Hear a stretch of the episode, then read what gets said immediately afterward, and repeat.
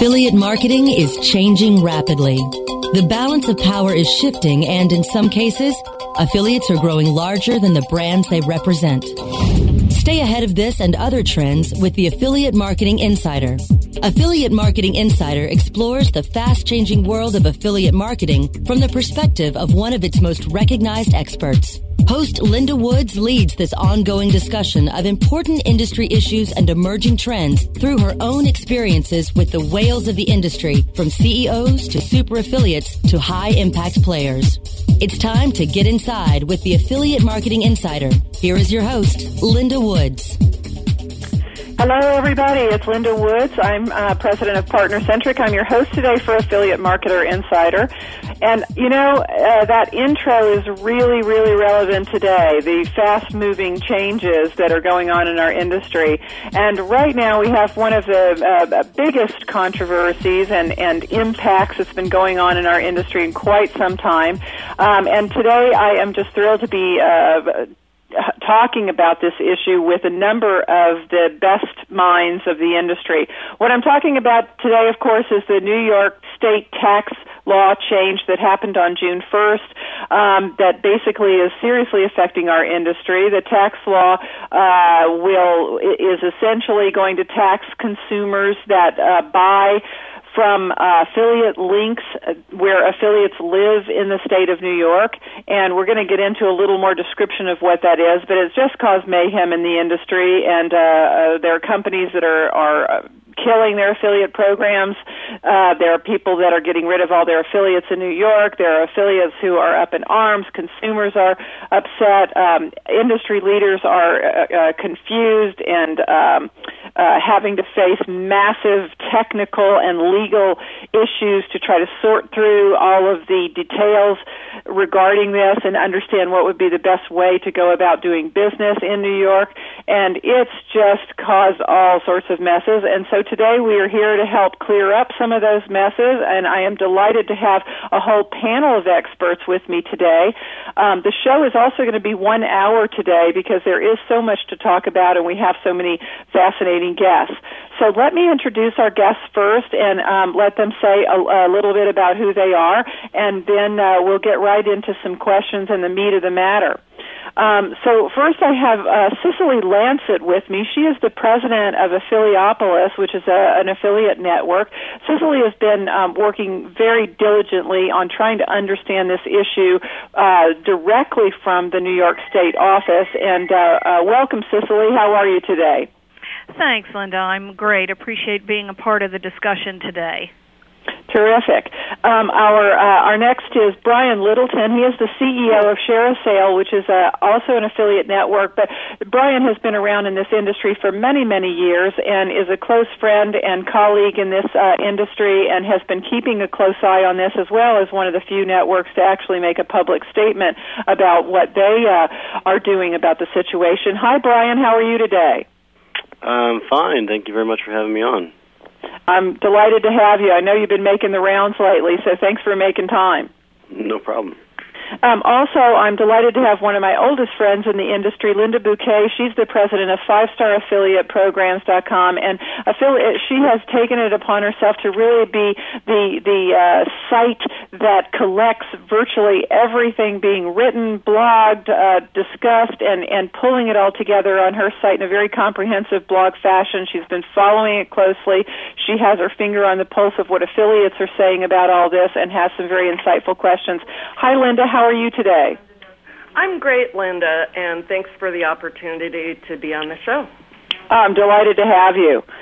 So, uh, so, so let's get let's just get right into it. Um, Cicely, if you wouldn't mind, could you just um, uh, let our listeners know, uh, in a nutshell, what does this law what does this law say? What is it meant to do? And sort of just give us a, an explanation um, as clearly as possible about what it is.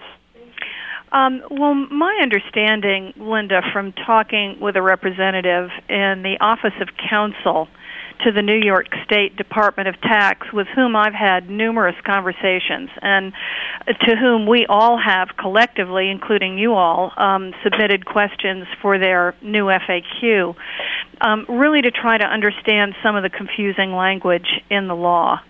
And it's my understanding, in a nutshell, um, sort of cutting to the heart of what is, is kind of bothering everybody about how we define what nexus is. Um, essentially, New York State wants to collect tax on sales that are made in New York, and before now, they have not been able to do that for online sales. They see a great opportunity to cash in on revenue, and of course, this is a problem for merchants because their goods are going to be higher um, in price. People love buying on the internet from you know because most of the time they don't have to pay tax. So, in an effort to grab hold of that revenue stream, New York and I would presume that based on this um, precedent, other states will be looking for that.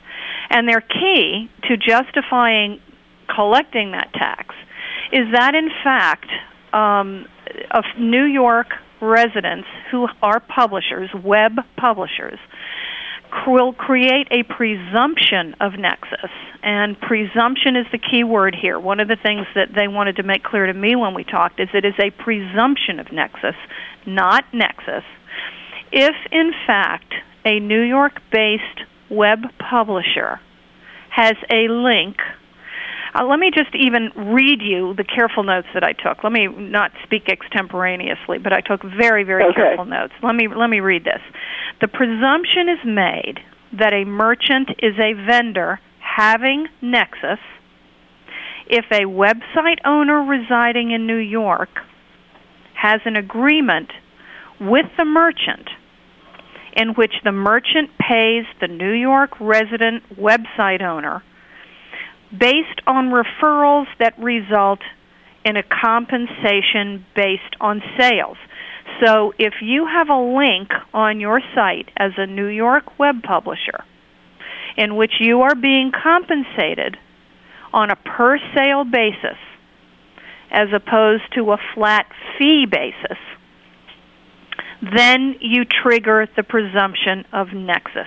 So commi- links that result in commissions, and I'm simplifying this um, based on my understanding, and there are always exceptions if you want to parse the language. But mm-hmm. commission based links, according to my understanding from the Office of Counsel, will trigger a presumption of nexus for the vendor. And so essentially that is what an affiliate does. So uh, that's really at the crux of what's going on here is that affiliates are creating this nexus on or a presumption of nexus for these merchants and is why we're having uh, uh, a, a rather startling um, set of, of, of problems that are happening with merchants right and left. I, I understand some 40 to date who have kicked out um, affiliates who live in New York. Exactly. And I, I think that certainly there has been a rebuttal process that was identified in this legislation. So a mm-hmm. presumption mm-hmm. of nexus does not necessarily mean a firm definition of nexus, and there is due process that is built into the legislation.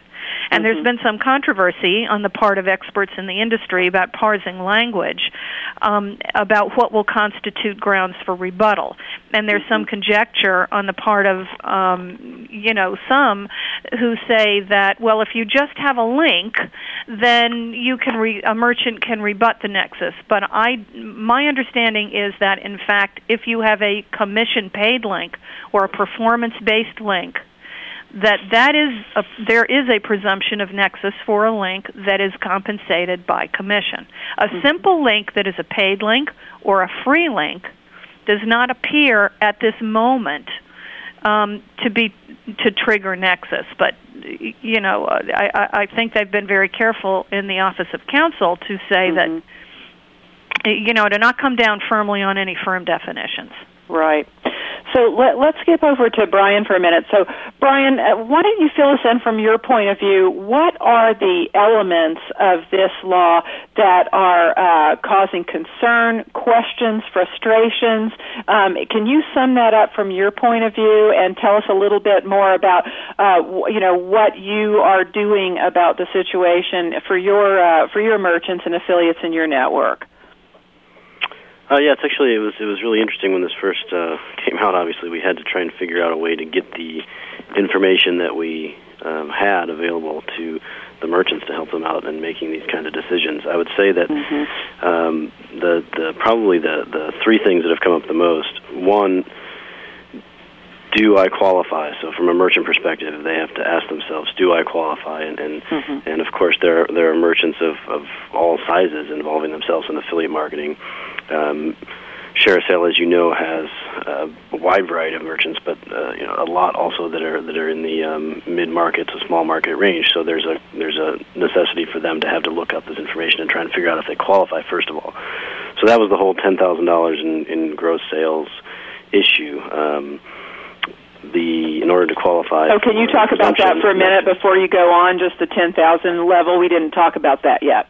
Yeah, in order to, to um, qualify for the presumption of the nexus, there had to be ten thousand dollars in gross sales that went to customers in New York State that came through a referral link from an affiliate based in New York. So this was That, a little tricky so that in uh, itself is pretty hard to figure out. yeah, well, it was a little it was a little tricky for for um, depending on the type of platform that you were on because again, uh, if for one, a merchant might have a, a, a program on multiple networks, so they're going to have to add these numbers up. Um, a merchant may uh, participate on a network that doesn't provide that type of information. Um, with us, it was challenging because we don't typically. Um, that information, that specific piece of information about an affiliate is considered private. So we had to figure out a way around that to get the information to the merchant without um, violating our own policies in terms of privacy. Yeah, well, and and that's a question that I have for you on that topic. Is um, if what, from my understanding, um, some networks can provide the state, and other networks, um, you know, have the state but don't necessarily provide it. But that's an easier fix to simply provide the state to merchants. But isn't it um, isn't it difficult or not even possible in some cases to capture the sales coming from a particular consumer that that is triggering this? I mean, I understand if an affiliate lives in New York, it's being affected, but then it's also ten thousand dollars amongst all the affiliates uh, from consumers that live in New York. How, how are you able to extract? I mean, and and are you even able to extract? Do the consumers themselves live in New York? So, or is that not an issue where the consumer lives? Is it's only where the affiliate lives? No, it is an issue from from the way I understand it in terms of where the consumer lives. Um, I don't know if this is the only way to solve the problem, but what we ended up doing was providing a list of those transactions that occurred during the last four New York financial quarters. So that was how the law was worded in terms of how to come up with this ten thousand dollars. It had to be within the last four New York financial quarters. So that mm-hmm. most recent one ended on five thirty one, so a couple days ago. Okay. So we are sending. We kind of went through a, a process. If a merchant is over that number total, if their uh-huh. New York affiliates have generated more than ten thousand dollars in gross sales total, then there's a possibility that they are over the limit on sales to New York State customers. So we're sending a list of those orders identified uh, to the merchants. The merchants are the only ones that can really match this up with the information that they have in terms of where the, the order was shipped off to. Right. That's not necessarily because, always you, because you don't have that information, nor does any uh, network, right? I mean, you I mean, just I don't know about other- other networks, yes, not but, who um, ordered it. Right. I mean, that, that there, it could be available in, in other places on share sale. It's not it's not part of what we're tracking. So, um, so they'll have to match it up to their own back end. They'll have to take your order ID or something like that, and then the order amount, and then somehow match that up to their own eh, back end that shows where it got shipped to. Is that correct? Right. They need to know where it got shipped to because the important number is is uh, you know if, if if we provide them a report, for example, that says that you had fifty thousand dollars total in sales from New York affiliates, Mm-hmm. they got to figure out exactly which ones of those went to New York customers. Oh my God! So that's It um, seems like if, if the, the merchant is able to track um, all of the sales into New York that come from affiliate networks, Mm-hmm. that it's only a matter um, on their end of looking at what are their internet referrals, and of those referrals, how many were sold in New York. Do, Mm-hmm. you think that's that's what they would need to do? I didn't catch the very first part of part of what you were saying, so I was kind of lost there for a minute. If if a merchant knows the difference between their online sales and their offline sales, mm-hmm. if they have a in their in their incoming, they know that they've got a certain number of sales that were offline and a certain number of sales that were online. And if if the networks are able to notify them that they see in excess of ten thousand dollars being generated by any single affiliate or collective affiliates, then they're on notice to have to go back to their own internal records, Linda, as you've pointed out, and simply mm-hmm. tally up the amount of records of online sales that were delivered to New York. It doesn't sound like it's too complicated to me. Am I oversimplifying? Uh, most, some of the merchants that we've dealt with haven't haven't had any problem identifying whether or not they're they're they've gotten to step one of this, which is defining whether or not they're they're affected. Um, you know, it's a matter of getting that list of list of orders, running a quick script, and figuring out where those orders were shipped, right. and adding up the numbers. Right. Um, you know, so that that was kind of the initial step one problem that we that mm-hmm. we um, you know had to solve. Well, and I don't know that it. I I mean, I think um, simply is is uh, is not necessarily the right word to attach to this because although in theory it's simple, but what if you have thousands of transactions a day? In the case of major uh, retailers like the Amazons and the Overstocks of the world, uh, you know, I, I mean, technically, yes, it should be simple to figure that out, but we are talking about just thousands and thousands and thousands of transactions to to contend with, which I think is part of the part of the reason uh, why some retailers would just say, "Hey, we're just not going to go to that trouble." Yeah, I mean, I, I don't I don't disagree with you. I think in, in in some cases, if you're if you're generating enough revenue to New York and you know that, um, you know, there, this was kind of a a process you didn't need to go through. I mean, if you if you know that your numbers are going to come through in the in the millions or ten to millions, then you know you you're, you're probably over the ten thousand. so yeah, um, I mean, there's there's a there's yeah. there's a couple. I mean, depending on the size of the merchant, they had to they had to you know somehow figure out this first piece, which is whether or not um, they were affected straight off the bat. Yeah. Brian. So what? So then what? So then what else, uh, Brian? Well, that was one that if I can add in one other piece of, of complication to that. Um, yeah, sure. One of the interesting things that's coming out, and, and if you read the arguments from um, the Amazon uh, lawsuit, is that they're, you know, an affiliate that provides an address to any either affiliate network provider or to an independent program or anybody. They're providing that address um, and historically that has been enough of what we've needed to send them payment. It's basically the only mm-hmm. reason you know you have the information. Um, people could possibly have dual residence. They could have four or five states in which they are considered to have residence um, and pay taxes on. There's really no way to successfully identify uh, without going through here and having everybody sign, you know, legal documents as to where they have residences. There's no easy way to determine whether an affiliate has provided an address, which is the most appropriate one for the purpose of this law. Right. So if if a, if somebody uh, has two offices and they split their time in New York and Florida, for example, and they've provided their Florida address.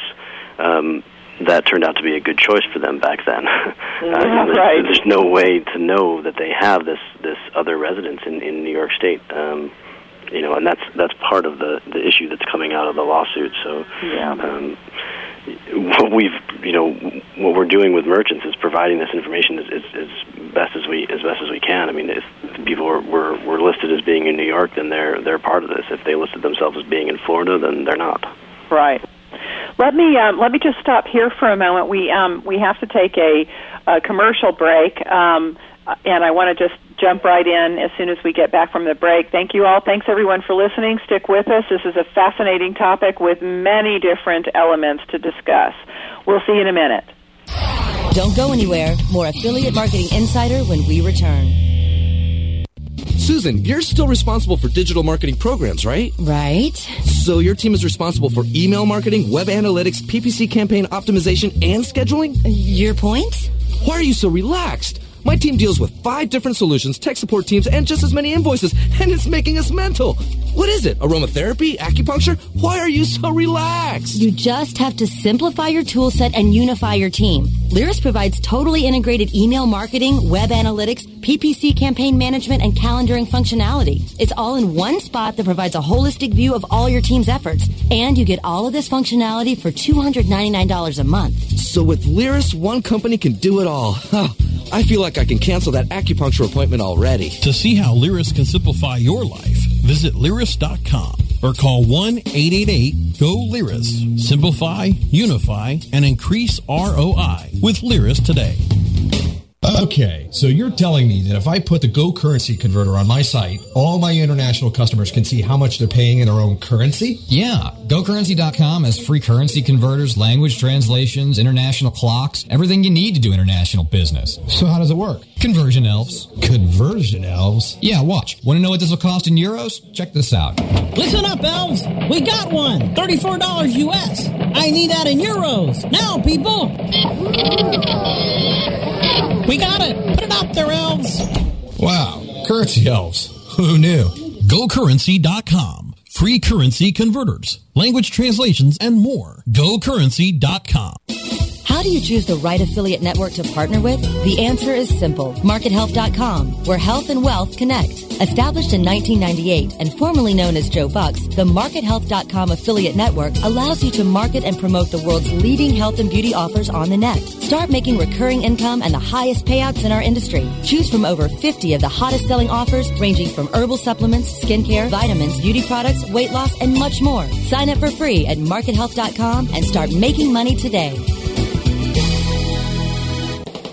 It's time to do your thing, affiliate thing. We've got Kellie Stevens from Affiliate Fair Play. So you have a, had this report come out yesterday about force clicks. What want you to go out and do that research? I started having a lot of affiliates asking me about the different tactics, and I started getting a sense that this is starting to happen a lot more. The talk is a lot greater than the actual prevalence, and people are assuming that this practice is going on a lot more than it really is. So I decided to take a look and see how many coupon sites were forcing clicks. Affiliate thing. Dig it. Live broadcast Wednesdays at noon Eastern, 9 a.m. Pacific, or on demand anytime inside the Affiliate Marketing Channel, only on WebmasterRadio.fm.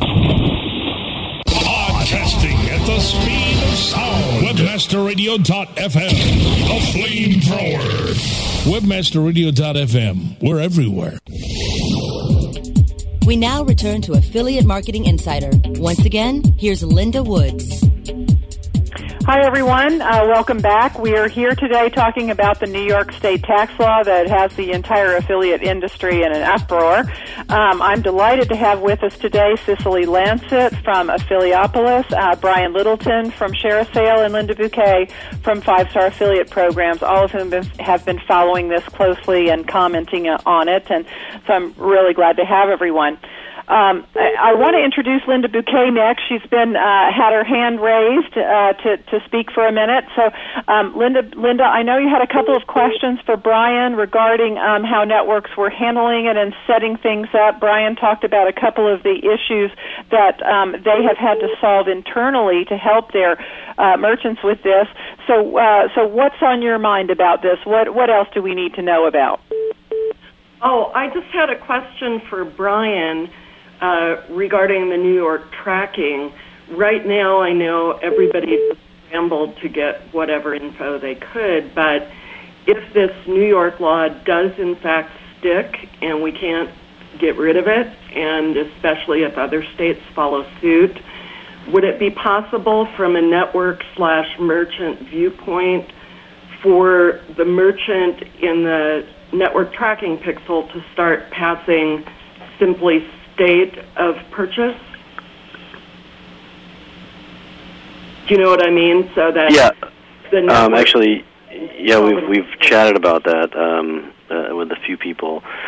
Um, it's definitely something that, that could be a possibility. I mean, it's it's it would be something that we would build, for example, for a for all 50 states. I mean, there, there'd be no point in building it for for one. I mean, it's one of those things you could just kind of add in and say, hey, what's the what's the state or what's the zip code on the purchase?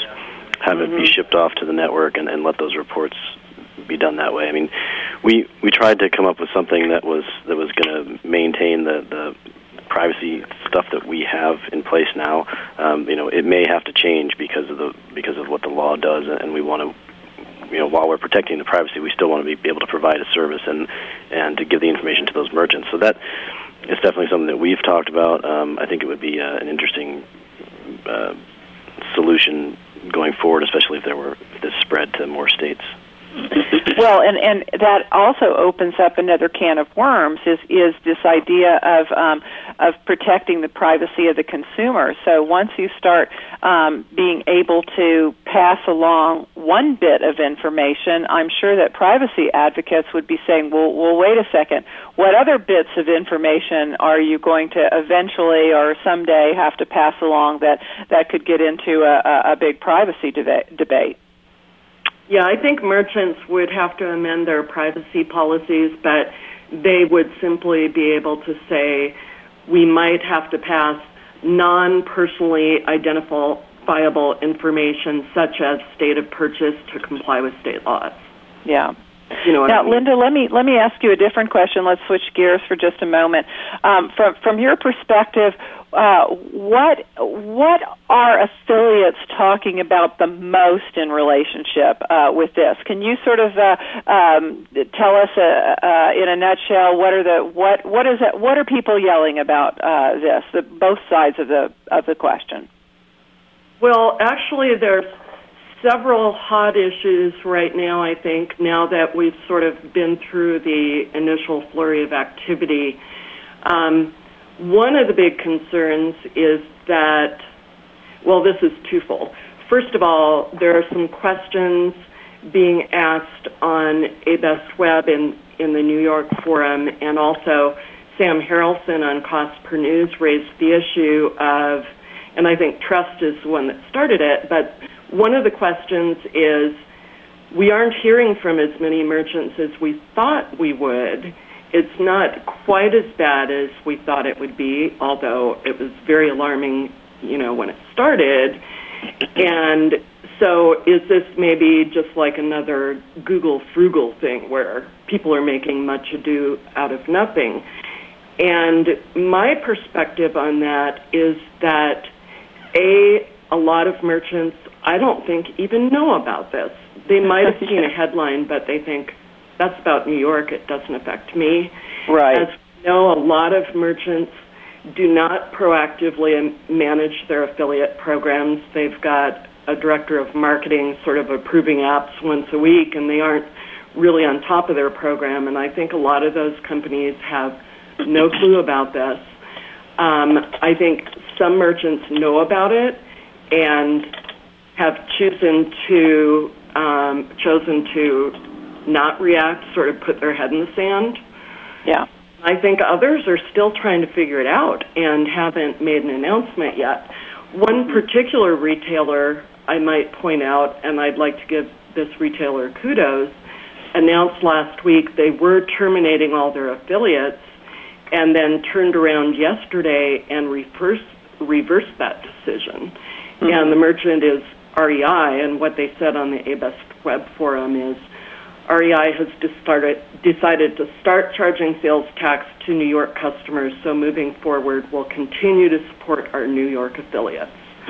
so, evidently, after a knee jerk reaction and having to act quickly, they thought about it more, maybe got legal advice, and decided to change their mind. Well, and that's been my big concern too, because I manage affiliate programs, as you all know, and um, a couple of our merchants have have had what I felt to be a knee jerk reaction without uh, without naming any names, but it's been like get rid of them all. Um, let's not pay anybody. We want to change the terms and conditions. We want networks to do this, and we've had some some people who've been extremely. Uh, um, proactive about uh, just going as far as possible to get rid of uh, any affiliates having anything to do with New York. This seems to me to be overkill, frankly. Um, and uh, uh, Cicely or maybe Brian, uh, you could comment on what what do you see as being a, a more um, I don't know, thoughtful approach, let's say. I'm glad to hear that REI ha- has reversed what they were doing.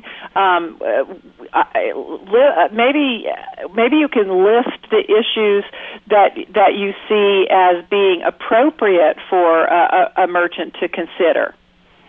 Well, Brian. In my view, I think that merchants are going to have to um, face the music here because as New York goes, so will the rest of the states. This is a tight economy, and states are hurting, taxes are down, and they're looking for ways to keep their budgets going. And I can assure you that this is not the last anyone has heard of um, sales tax for internet sales. In fact, Mm-hmm. I think that what the long term view here is after this intermediate um, hoopla, uh, states are going to fall in line here, and in fact, merchants who sell to residents uh, in all of the states are eventually going to have to to collect sales tax, report that tax, and pay that tax. I think there is a very simple. The long-term solution here is clear. Um, this is the beginning of the end of the romance uh, on internet sales, and I do believe that we will see. Um, you know, we'll see merchants fighting this. We're going to see the lawsuits, but ultimately. Uh, I think politics will prevail. I do think yeah, that but, we're but going to why? see. I mean, my question is, why are affiliates the one who are being penalized from this, rather than the merchants themselves just simply making sure that if a person lives in a particular state, they pay that tax? That's the thing. Well, So, that- um, but the- but, the but Brian, reason- excuse me just a minute. Brian, Brian has something he wants to say. Go ahead, Brian. Oh well, I when you were saying you thought it was a um, you thought you had a uh, we're witnessing an overreaction. It just immediately occurred to me that I don't. I, I would have to disagree with you on that. I think it's an underreaction when uh, merchants are are actually removing their affiliates. Um, and the reason why I say that is it's. Uh, there's nowhere really in the in the in the in the memo or the law or any of the documentation that would allow for amnesty to go backwards if a merchant removed the nexus or the presumption of the nexus. If there was, for example, if you actually did have an office in New York, okay, if you had an office in Manhattan and you had it there and you weren't collecting sales tax, you had it there for the entire year, and at the end of the year, on the last day, you closed the office. New York State, I think, would still say that you had the nexus in the in the um, state of New York for the entire year, and you would have been forced to collect that tax. If you can take that same analogy to the affiliates um, and the affiliate programs, by removing them, it is it is not only a knee-jerk reaction, but it may also be just the total underreaction and inappropriate step to take because it may not remove any type of um, legal difficulty for that specific merchant. Um, Right. Oh, the so, merchant so did you're saying that even amnesty. taking out the affiliates might not actually solve the problem. Uh, you, you'd have to have uh, From a legal advice on this, but from my point of view, I mean, I'm looking at it, I'm reading this thing, and I'm like, Mm-hmm. I don't necessarily see that this is a solution. So the reason why I bring it up now is because uh, I do not have any idea whether this factored into specifically REI's decision, but if they made a decision and then looked at it and thought to themselves, wait a minute, this really didn't do anything. This really, you know, we removed these people and it didn't do anything. It didn't provide us with any type of legal um, protection. So we're going back. We're making a different decision. We're going to be start collecting sales tax, and and uh, you know, you saw that same reaction from. Um, Amazon specifically in the sense that they began collecting sales tax and challenged it in court instead, and, and that's what I would expect to be a more appropriate reaction. Obviously, everybody can't do that, but um, you know, if you can't, then you know, the, the the protection from the law I do not think is provided by removing your affiliates. Mm-hmm. Linda? Cicely, Cicely, you want to jump in? Well, I, uh, yes, there was an amnesty period, and if merchants did not register for amnesty, um, according to the way it was stipulated in the law, I think it was June 1st, then in fact the state can go back as far as they like um, to um, to look at the sales in the, in the in the state, and and you know have the merchant be liable for that. And the, and the according one, to the the law, actual- whether that plays out in the courts is another matter. The last piece of that amnesty, the, the the last bullet point, is that you had to start collecting as of June first. Mm-hmm. Right. It wasn't, you know, either start collecting or remove your presumption of nexus or whatever. It was it was Right, you know, right. This is the, this is the thing you have to do. You have to start collecting tax. Right. Um, Um, Linda, you want to jump in on this? Uh, yes, I wanted, while we're on the subject of merchant reactions, I wanted to elaborate on something Cicely talked about at the very beginning of the show. And um, one of the other reactions, besides just dumping affiliates, what some merchants have done is change their terms of service to say, if you're a New York based affiliate, you can still promote us by web based links, but you can't do any other form of solicitation. And that advice largely came from the call, the LinkShare DMA call, um, which I was on, and the advice by that attorney that basically said, merchants, I think if you change your terms of service and don't allow email, brochures, flyers, phone calls, any other solicitation, that maybe you're okay. And Cicely and I have looked at this in detail. Plus, I spent extensive time on the phone and in email discussions with John Dozier, um, an internet lawyer at Dozier Internet Law, who's worked on a lot of affiliate marketing cases, understands our industry, and also has lots of experience lobbying on various tax laws.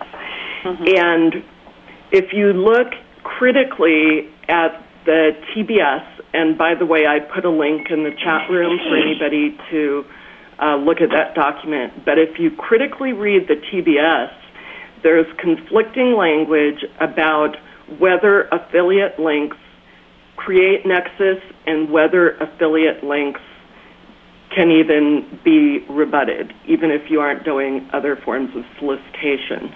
And Cicely and I, as we've gotten deeper into this, and ha- as she's had talks with the staff attorney at the tax department in New York, um, we think it's very possible that they're differentiating between web links that are passive flat fee links and affiliate links which are paid on commission.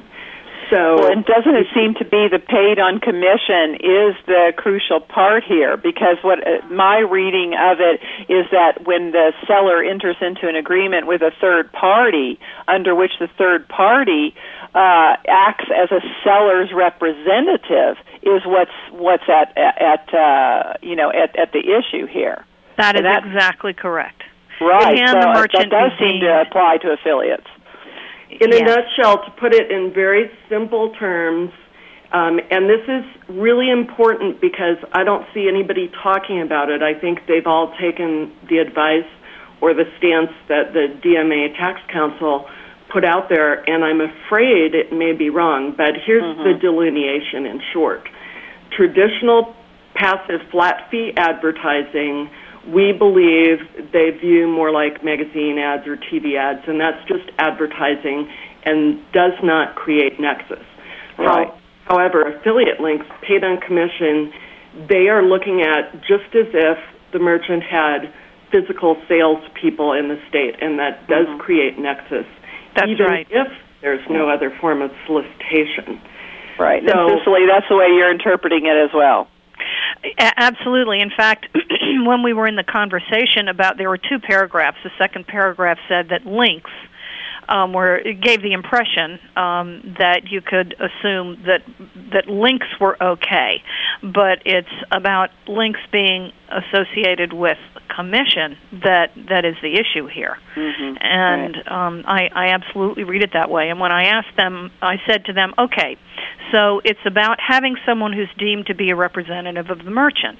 And if you solicit, I said, does that mean that um, solicitation, which would say, obviously, you would think of email as a solicitation, for example, um, flyers, brochures, phone calls, and he would not go any further than that. That the rebuttal process, rebutting Nexus, is a process that I don't think they are ready quite yet to, certainly in a phone call, to define.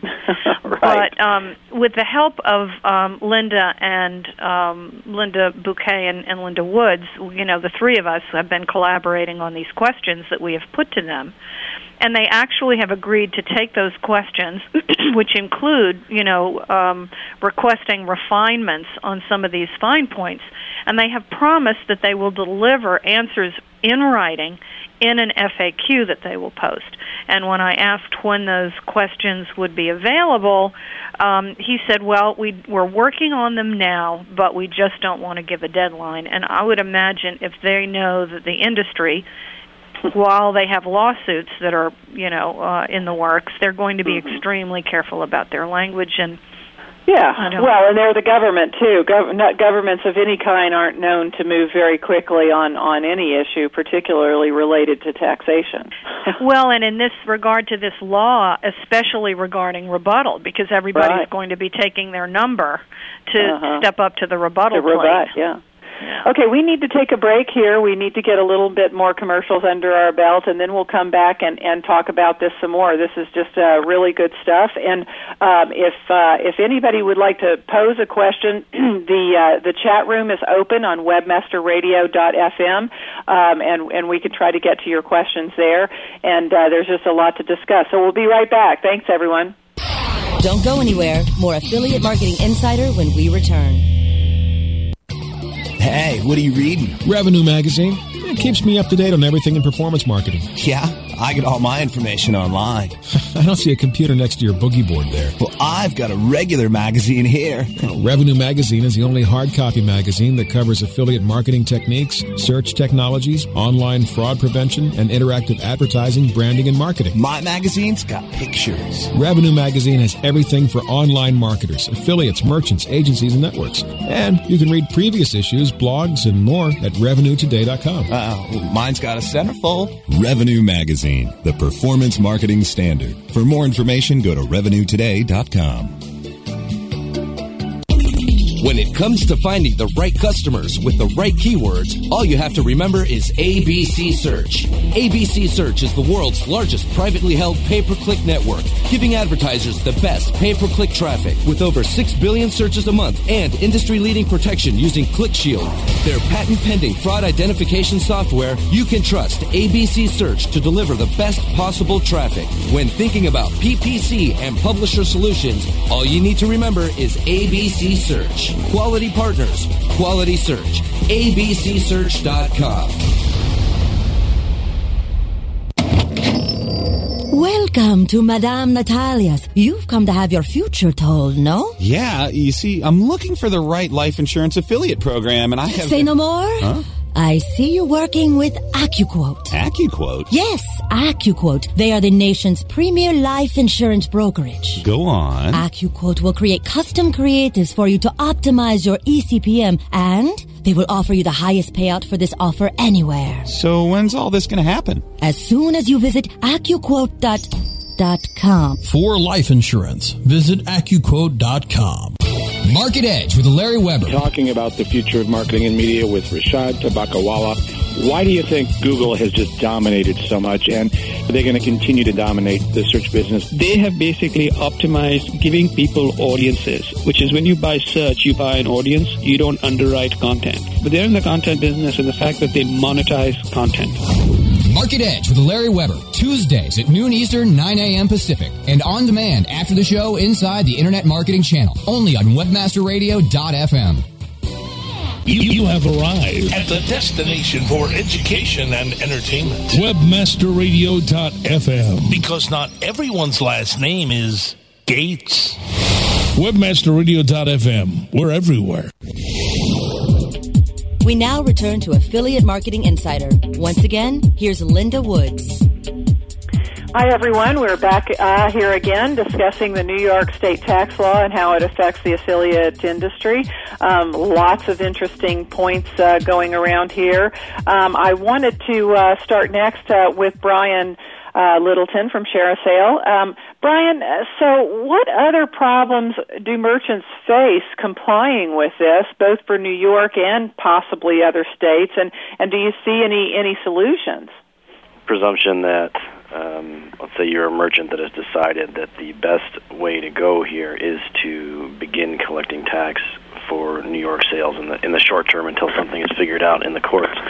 Um, once you even get to that point, you really need to get out there and get some real good legal and tax advice and contact you know the state of New York even because there isn't just one code. You know, there's there's something like 15,000 tax codes in the United States in terms of counties and all that kind of stuff. Um, Yeah. That's a further burden that's being placed on the merchant. You know, the the the, the interesting point about the whole thing is there's been a lot of debate on it from the consumer level. This actually is not a new tax of any kind. It's just a sales tax that's been in place for, uh, you know, I don't know how long, but a long time. And Yeah. New York residents, when they do purchase, they owe this tax no matter whether this law was enacted or not. This law is about trying to get online retailers to become the tax collection arm, for, so to speak, of the state of New York. That's right. And so this is not, uh, you know, something that's new. Um, there are, you know, like I said, something like 50,000 tax codes that are out there. I don't know how many are in New York. Um, I, and and what you know you're exactly supposed to collect. Obviously, that's something that you would go through with New York when you were registering as a vendor. Um, but that's one of the real concerns going forward, is because if merchants are forced to become these tax collectors, then they're going to have to keep track of an enormous amount of information and, and, and really, um, you know, file all these uh, forms and paperwork and all these kinds of things.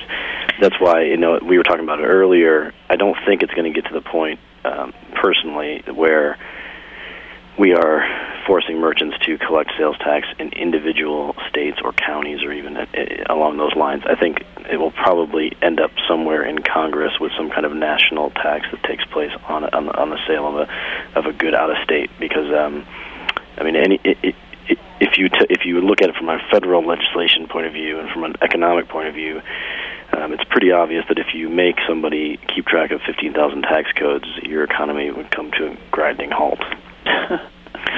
So that's um, you know that's where we're going to need a little leadership and a little wisdom from from somebody um, you know in Washington. But Well, and do you think essentially it seems to me that's why Overstock and Amazon and possibly others are jumping in with litigation of their own to to to make sure that this doesn't become a domino effect across other states and to to also put it completely into perspective about what's really being asked of online retailers. Do you think that's the case? Well, well one would one would certainly hope that the that the um, suit, especially the Amazon uh, suit that was filed. I haven't read over the Overstock complaint, so I don't know anything about it. But um, if it's ruled if as an unconstitutional law, and if that's the ruling, then that's going to help everybody. If it's simply ruled that it is constitutional, but Amazon somehow is exempt from it because of their complaint and because of the, the things that they have displayed as unique to their own business, that isn't necessarily going to help all of us. That could just yeah, we're not all all Amazon, right? right because if I mean if it's just a, a kind of a, a one way ruling, then um, that's not going to help us. What we, what we really need is to, is for it to be you know sh- seen as unconstitutional, or for there to be some other government clarification. There, like I said, this is not a new tax. It's it's money that's owed by uh, New York residents as part of their whole giant tax code. Um, so if there's another way for them to to get this money without having this effect on retailers, um, then that would be also a solution that would work as well. Um, Yeah, know, I guess what I'm confused about, and maybe and maybe some of the listeners are are too, is is I know that when I shop online, uh, for example, one of the places that I shop online, and I'll I'll, I'll give away my my uh, personal interest uh, is wine.com. I like wine. I shop online. I buy on wine.com. Uh, they are in California. I'm in California, and I always pay a sales tax to that to that company. I don't buy through affiliate links. I I don't understand precisely why affiliates are being targeted as the entity that creates nexus. I mean, I understand they're being viewed as outside salespeople or sale sellers of some reason. So is is is that really the the the issue here? They're a salesperson in that state, and so that's what's triggering this whole thing. Is is that really at the crux of it here? I, I want to make sure everybody's clear on that. Yeah. There's a pre-existing um, uh, court decision that, and I, uh, I, I don't have that research in front of me, the, but the decision said that in order to um, require a merchant to collect sales tax, that they had to be physically present in the state. Yeah. So, looking at the law in the uh, the previous, you know, legal precedent, what they tried to do here, I think, is to use that basis in interpreting this new legislation that in fact a physical presence is that warm body, that person, that Mm-hmm. resident in New York who is acting on behalf of the merchant. And I believe that that is where the, the genesis of that came from. Yeah, so that's a very, very broad view. I think the other worrisome part here, too, is that for for uh, many, many, many uh, e-tailers, um, that pricing is such a big issue, and somebody brought this up earlier in our call, is that by adding sales tax to to any product, no matter what state you're in, essentially the consumer is able to choose. Well, you know what? I think I won't buy from that particular retailer because there's a tax involved, and conversion rate goes down. Um, uh, Brian, have, have you seen some some uh, data around that? Well, we haven't gotten any uh, official data in, but we were doing some some calls with a few merchants, and uh, a couple of them had indicated that, you know, for example, their uh, home state is whatever it is, and uh, Mm-hmm. when they see orders, their conversion rate orders from the states where they actually do have physical presence versus the ones where they where they do not is is greatly different. Sometimes up to uh, half of what it is in states that are outside. yeah, so depending that's, on the that's industry, really going to hurt merchant. That's hurting merchants as well. Yeah, I mean it, that's that's where that's where you're getting the knee jerk reaction, if you want to call it that, because you're, you're Yeah. looking at a you're looking at uh, a state where they may do you know millions of dollars of business and saying, okay, we're going to cut that by what, and they're looking Mhm. at that and looking at that number, and then looking at the revenue from New York affiliates, and it's and then then that's where they're making their decision. Well, and you know, there's one other piece to this that we didn't talk about yet, um, in, in terms of uh, of the wisdom of, of New York State in in um, in putting this together. Um, let's say, I mean, I I don't think anybody knows how many affiliates live in New York. Has anyone seen data around that? Because I I don't think so. So so, but let's say I don't know. Let's say there's two thousand, and I'm just totally making that up. I have no idea how many there are. Um, and those people all make money that they pay uh, income tax on. So now they're wiped out. They aren't able to earn any money. Doesn't I mean, you know, are, isn't New York State sort of cutting off their nose to spite their face? I mean, they're going to make sales great tax but question. not uh, income tax. You know what, Linda? We asked them that in the FAQ. We said to them, um, "Has the state considered the loss of revenue to affiliates and the ensuing loss of tax, income tax, business tax paid by Yes. those affiliates?" And you know, they're, that that's in the FAQ. We're dying to see what they say. Oh, good. I'm glad that was addressed. Um, I want to make one point, and then uh, and then Linda has some things to say too. Um, so, so I want to make sure that I understand um, that there's at, at this point uh, kind of two ways to go. I mean, uh, I'm sure there are uh, many ways to go, depending on any merchant's interpretation of the legal aspects of this law and how it relates to their own business. But it seems like to me that you can either uh, you can either get rid of all of your affiliates in New York State in order to uh, not have uh, any nexus whatsoever, um, or you can start charging sales tax in New York and not kick your affiliates out. Does that seem to be a, a fair representation, uh, uh, Cicely, uh, Brian? Yeah, I mean, I I think think that's that's the two things that people are doing.